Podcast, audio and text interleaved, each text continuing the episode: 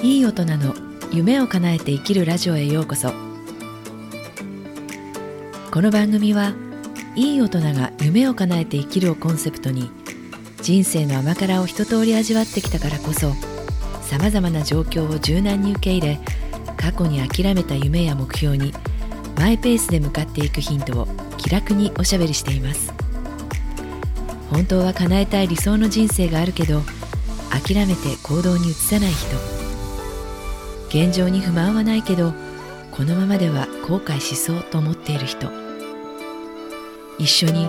自分の本当に行きたいところに向かって踏み出しませんか？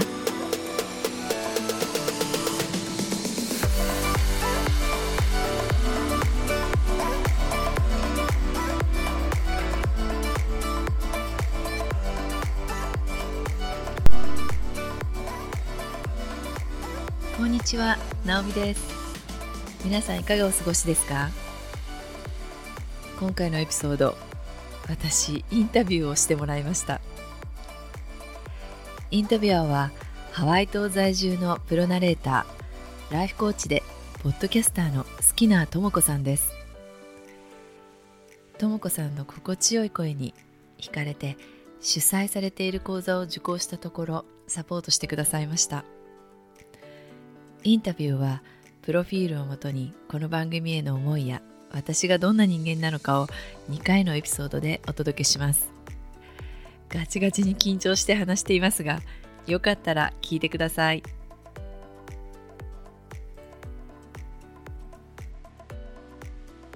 はい。直美さん、おめでとうございます。新番組がね、もう生まれましたね。直美さんのこう出来たての番組ですが、タイトル名は教えていただけますかタイトルはい。いい大人の夢を叶えて生きるラジオです。名。いい大人の、こう、どんなこれ思いが、どんな意味が込められてますか？そうですね。もう本当にタイトルはもう本当に悩んだんですがこの「いい大人」っていうのはうん一通り人生の甘いも辛いもワンクールもツークールも味わってきた、うん、そういったこう、うん、なん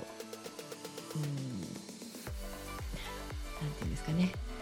まあ、今だからこそっていう、まあ、そういう意味の大人。というふうに、まあ、これが今すごくポンとしっくりきたって感じですかね。どんな人にこの番組、どんな人に聞いてほしいって今思ってますか？そうですね、まあ、あの特にあの女性はうんと、まあまあ、最初は自分で自ら、まあ、もちろん自分の人生は選んできてると思うんですが、まあ、あの結婚したり出産したりそして仕事もやっていく中で、まあ、どうしても自分をこう2番手3番手にして、まあ、それが幸せでもあったりするんですが、まあ、そうやってきた中であの、うん、自分が若い頃にあの持っていたなんていうんですかね野望とか夢とか、うん、またそういったものをあの封印して 着てる女性は結構多いんじゃないかなと思ってであの、まあ、いろいろ今うんと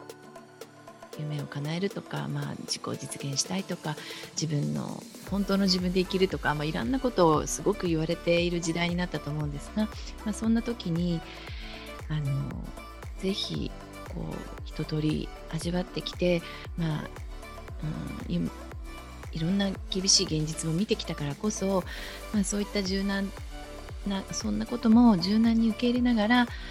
えっと、多少のこうなんていうんですかねあのことでは驚きませんよっていうような まあそういったあの肝も据わったような、うん、あの状態だからこそ今改めてあの本当にこういろんな荷を下ろしたところで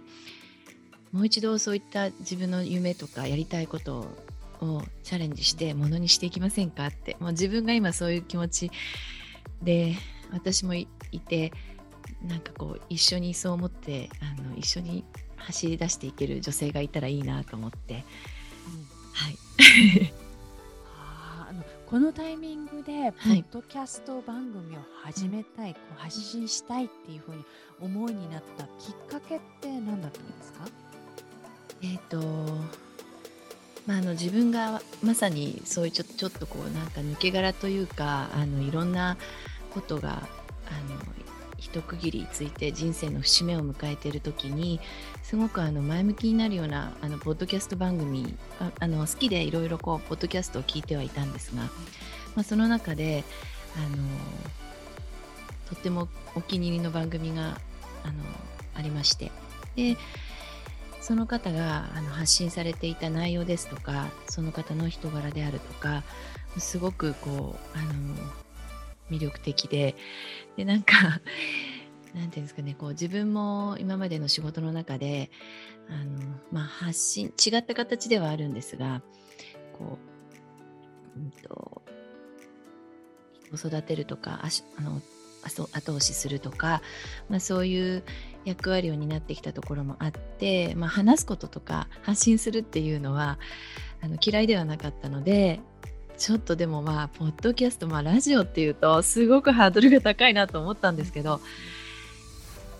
なんかやってみたいと思ったんです。ね。うん、ねこうちょっとこういまあ一段落ついたっていうのはそれは、はい、あの子育てがっていうことですか、うんうん、そうですね。子育てもそうなります。あの息子がえっとまあ一人いるんですが。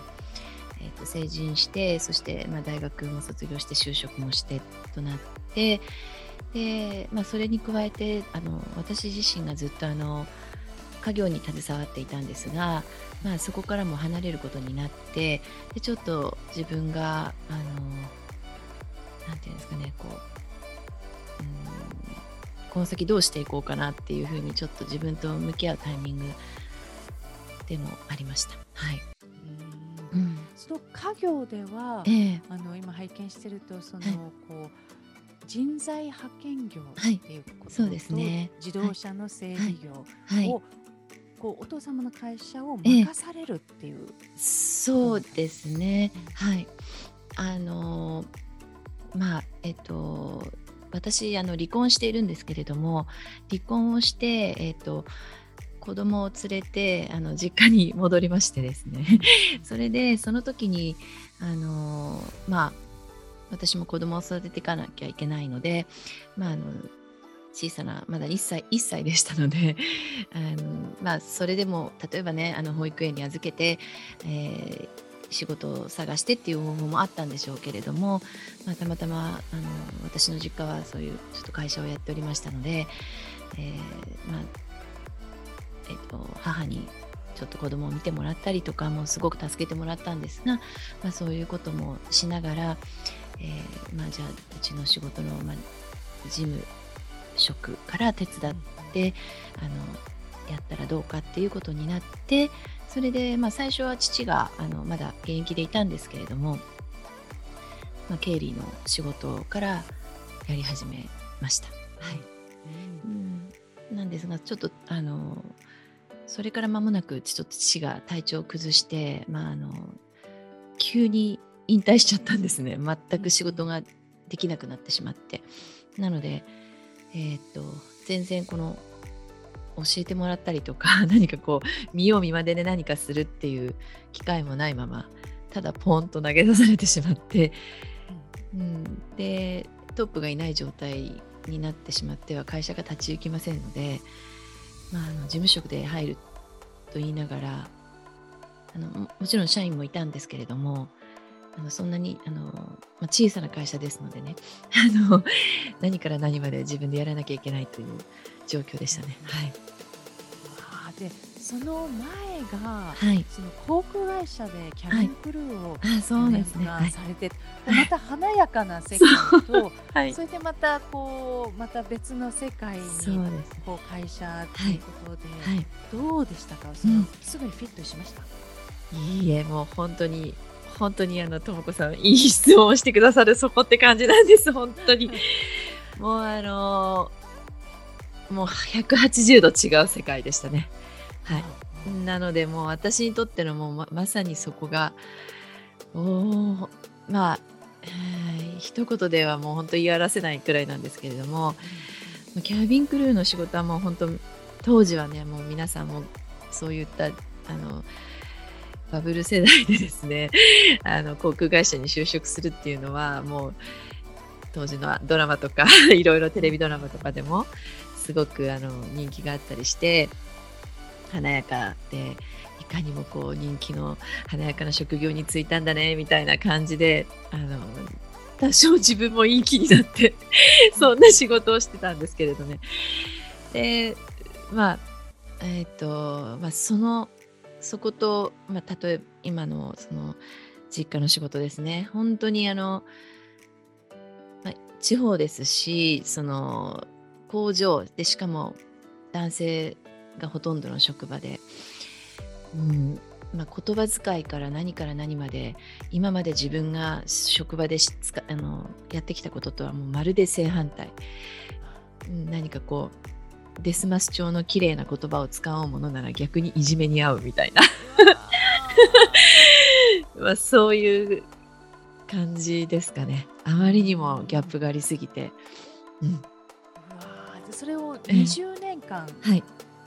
そうですね。そうです。ね。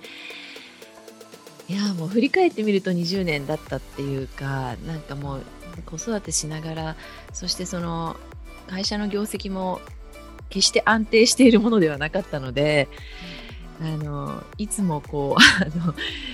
まあえーギリギリのこうあの立ち位置に立たされるというか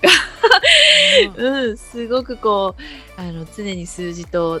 向き合ってそしてあの、うん、営業であるとか、まあ、あの売り上げを落とさないようにするためにあの明日からご飯食べられなくなるんじゃないかっていうような まあそんな思いもしながらあのかつて自分がそうやって航空会社でなんかこう悠々としたお給料をもらってあの高いお給料をもらって海外旅行してってそんな生活をしていた自分とはもう想像もつかないような境遇でしたね。はい、ねなんか もしはい。今、こう今ね自分ええ。が過去の20年前のええ。自分振り返った時に、はい。もう一度はい選択をできるとしたら、はい。どうしますか？選びますか？その道。そうですよね。もうあの何度もそれも考えたことがありまして、ただやっぱりこう私結構早くに結婚していて早くに離婚してるんですね。なのでなんか今から思うともう子供が結婚して子供が子供を産んだようなもんだなって私今から思えるんで今だと思ってしまうんですけど、そうするとですねなんかこう当時じゃあ私がいやじゃああの自分が例えば離婚をして実家に戻った時にあの、うん、この小さな子供を抱えて何かその例えばじゃあ自分があのこんなやりたいことがあるからそこにあのチャレンジして冒険していくこううん勇気があったかなって思うとなんか私はやっぱり結局今のことを選択したんじゃないかなって思うんですよね。でその上でやっぱりそのそれを今経験してきたからこそ自分の今があってそれで今この今やろうとしてる仕事につながるのかなってやっぱり考えるのでやっぱりねなんか何度考えても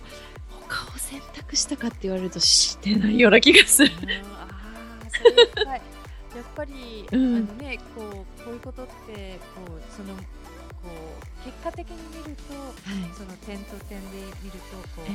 出来事であるんだけど、ええ。こう線でつなげていくと、うん。必要があってそういう経験が、い。こうねあの経験がありそこの学びを得るためにその経験と学びを得るために、そのまあ、魂の学びっていうのね、そこをこう選んできてるっていうふうにねよくあのスピーチャルはい。ともこさんの落ち着いたインタビューに対してなんとも私はわちゃわちゃしているのかと恥ずかしくなります。次回は後編をお届けします。よかったら聞いてください。最後まで聞いていただいてありがとうございました。